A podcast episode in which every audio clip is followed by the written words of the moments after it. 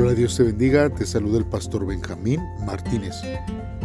Hoy viernes 3 de noviembre, hermanos, vamos a estar meditando en la palabra de Dios en Proverbios capítulo 11 del versículo 1 al versículo 15. Como título este devocional lleva la bendición del íntegro. Te invito a que poses este audio y que leves una oración a Dios para que Él pueda hablar a tu vida a través de este devocional. Si ya lo has hecho así, entonces acompáñame a escuchar lo que la palabra de Dios dice. La palabra de Dios dice así. El peso falso es abominación a Jehová, mas la pesa cabal le agrada. Cuando viene la soberbia, viene también la deshonra, mas con los humildes está la sabiduría. La integridad de los rectos los encaminará, pero destruirá a los pecadores la perversidad de ellos. No aprovecharán las riquezas en el día de la ira, mas la justicia librará de muerte. La justicia del perfecto enderezará su camino, mas el impío por su impiedad caerá. La justicia de los rectos los librará, mas los pecadores serán atrapados en su pecado. Cuando muere el hombre impío, perece su esperanza, y la expectación de los malos perecerá. El justo es librado de la tribulación, mas el impío entra en lugar suyo. El hipócrita con la boca daña a su prójimo, mas los justos son librados con la sabiduría. En el bien de los justos la ciudad se alegra, mas cuando los impíos perecen, hay fiesta. Por la bendición de los rectos, la ciudad será engrandecida, mas por la boca de los impíos será trastornada. El que carece de entendimiento menosprecia a su prójimo, mas el hombre prudente calla. El que anda en chismes descubre el secreto, mas el de espíritu fiel lo guarda todo.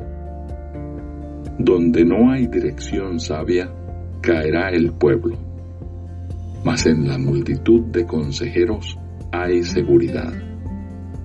Con ansiedad será afligido el que sale por fiador de un extraño, mas el que aborreciere las fianzas vivirá seguro. Muy bien, pues vamos a estar meditando hermanos a través de estos versos de la Biblia. Podemos ver aquí hermanos que aquí eh, son, son con consejos que la palabra de Dios da. Y aquí nosotros podemos reflexionar, hermanos, que los sabios ganan y ellos, hermanos, disponen el dinero con sabiduría porque saben que Dios aborrece el peso falso, pero a Él le agrada la pesa cabal, hermanos.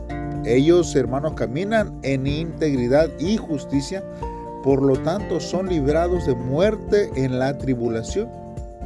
Sin embargo, los malvados hermanos utilizan pesas falsas para aumentar las ganancias injustas.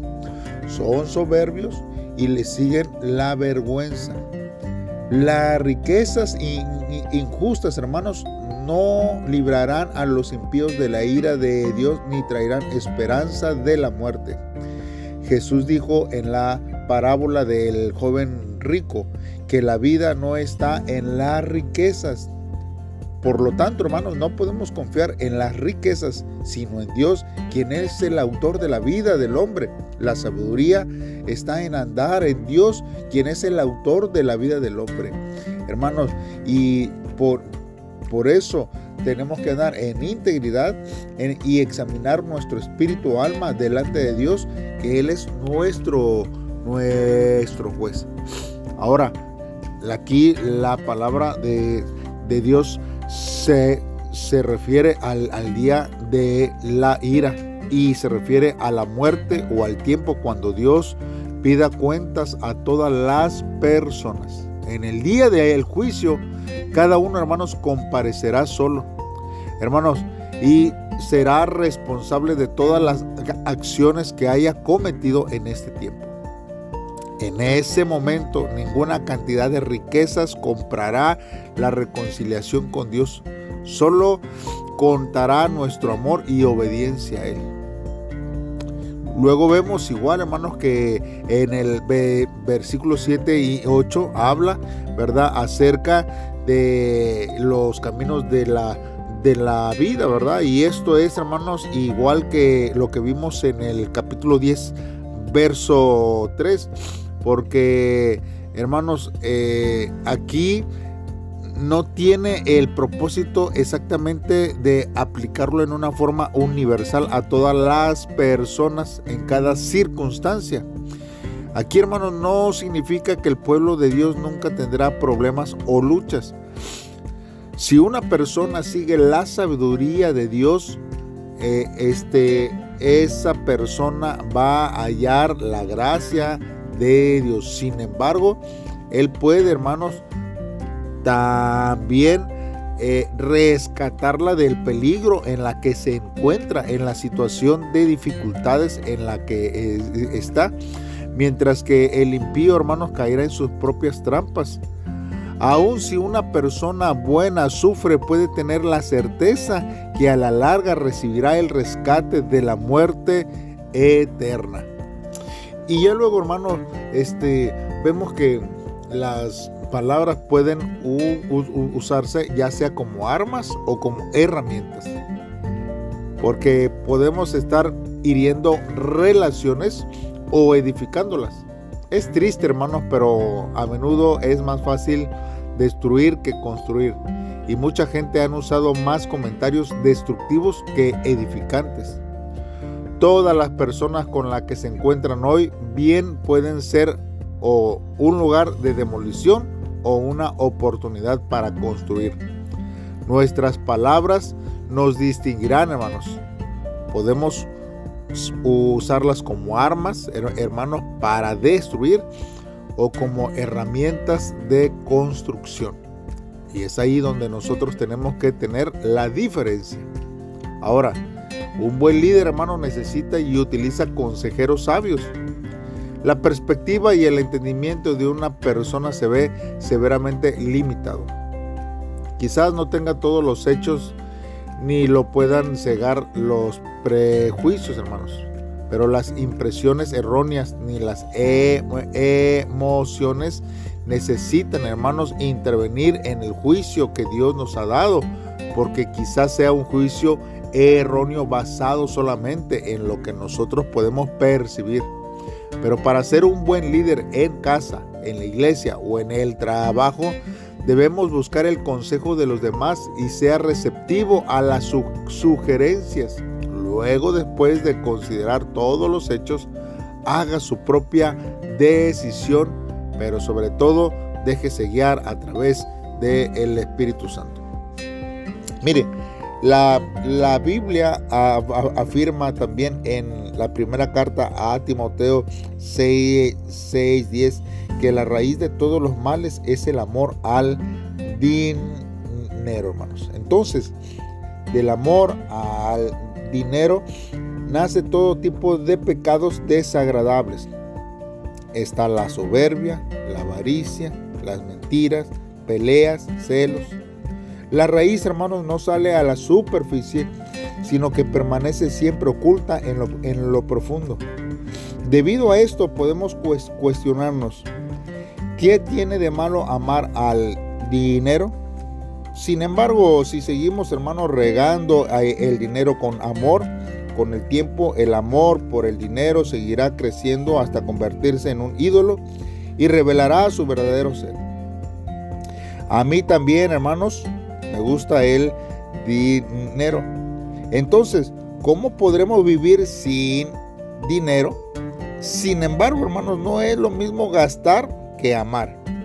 La palabra eh, eh, que nosotros podamos convertir en amor tiene un significado literal y es una cantidad de consideración hacia algo. Eh, en otras palabras, es amor cuando pensamos demasiado en él. El amor, hermanos, es cuando nuestro corazón está lleno de pensamientos hacia el otro. Es decir, si pensamos en un sujeto día y noche, nos convertiremos en posibles esclavos. Eso es lo que hace el dinero. Cuando nos volvemos ciegos por el dinero, hasta nuestro hermano se convierte en nuestro enemigo y traicionamos a nuestros amigos y vendemos información secreta de nuestros países. ¿Cómo considera al dinero en la actualidad? Analice si está controlando el dinero o si está sometiendo a este. Y si ama al dinero más que a Dios y está ciego por este. Recuerde que el amor al dinero es su destrucción. Hermanos, deseo que usted ame más a Dios y utilice sus bienes según la voluntad que Dios nos ha dado en este tiempo. Por eso en este devocional debemos de meditar por lo menos en dos cosas. Primero debemos de preguntarnos, ¿cuál es la injusticia que debo dejar de, cometer? Hay veces, hermanos, que nosotros somos injustos y actuamos bajo nuestros propios pensamientos y nuestros propios criterios. Y no hemos ido a, o quizás sí hemos sido a alguien, pero a lo mejor no hemos sido eh, bien aconsejados. Porque hay veces, hermanos, que hay personas que nos pueden aconsejar mal. Nosotros tenemos que acercarnos a personas que sean guiadas por el Espíritu Santo para que podamos nosotros eh, ver si realmente es Dios el que está hablando hacia nuestra vida. Y la segunda pregunta que nosotros tenemos que hacernos es, si solemos cubrir o delatar las debilidades de otros. Nosotros necesitamos, hermanos, eh, ver qué es lo que ah, hace mejor para nuestro prójimo. Porque muchas veces nosotros podemos delatar a alguien que realmente necesita ayuda o la intención de, delatarlo es simplemente con el propósito de dañarlo y no de, eh, de que sea beneficiado.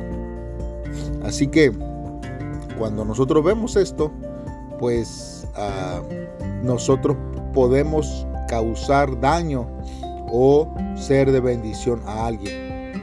Y si no lo hacemos para bendición, eh, pues yo creo que eh, una de las cosas es que necesitamos eh, ver, hermanos, qué tan grave o qué es el asunto que nosotros vamos a, dar. Porque si este asunto está perjudicando a más gente, si está perjudicando, si esa persona está dañando este, fuertemente a alguien, pues eh, entonces eh, necesitamos ver la intención, pero si ha sido sin querer, si ha sido sin, sin un propósito, en, entonces hermanos nosotros necesitamos ver que Dios es el que se tiene que manifestar y tiene que tenemos que ser guiados por Él para tomar una decisión. Pero nunca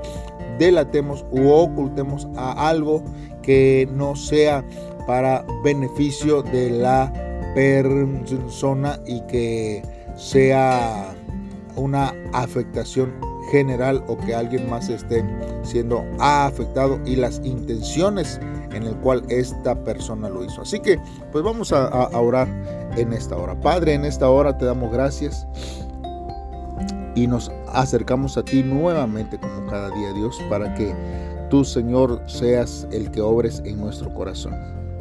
A veces, Señor, quizás se nos hace difícil ser un humilde, Señor, e íntegro en un mundo lleno de mentiras y soberbia. Ayúdanos, Señor, a poner nuestros ojos solamente en ti y hacer lo que a ti te agrada. No buscaré satisfacción obteniendo reconocimientos a las riquezas de este mundo, sino que extenderé tu reino en verdad y con amor, Señor. Porque el amor cubre multitud de pecados. Oh Dios, y tú quieres una iglesia que se ame, que te busque, Señor, y que podamos ser íntegros en todos los aspectos de nuestra vida. Gracias en el nombre de Cristo Jesús, te lo pedimos Dios. Amén. Dios te bendiga hermano, nos escuchamos mañana en un devocional más. Bendiciones.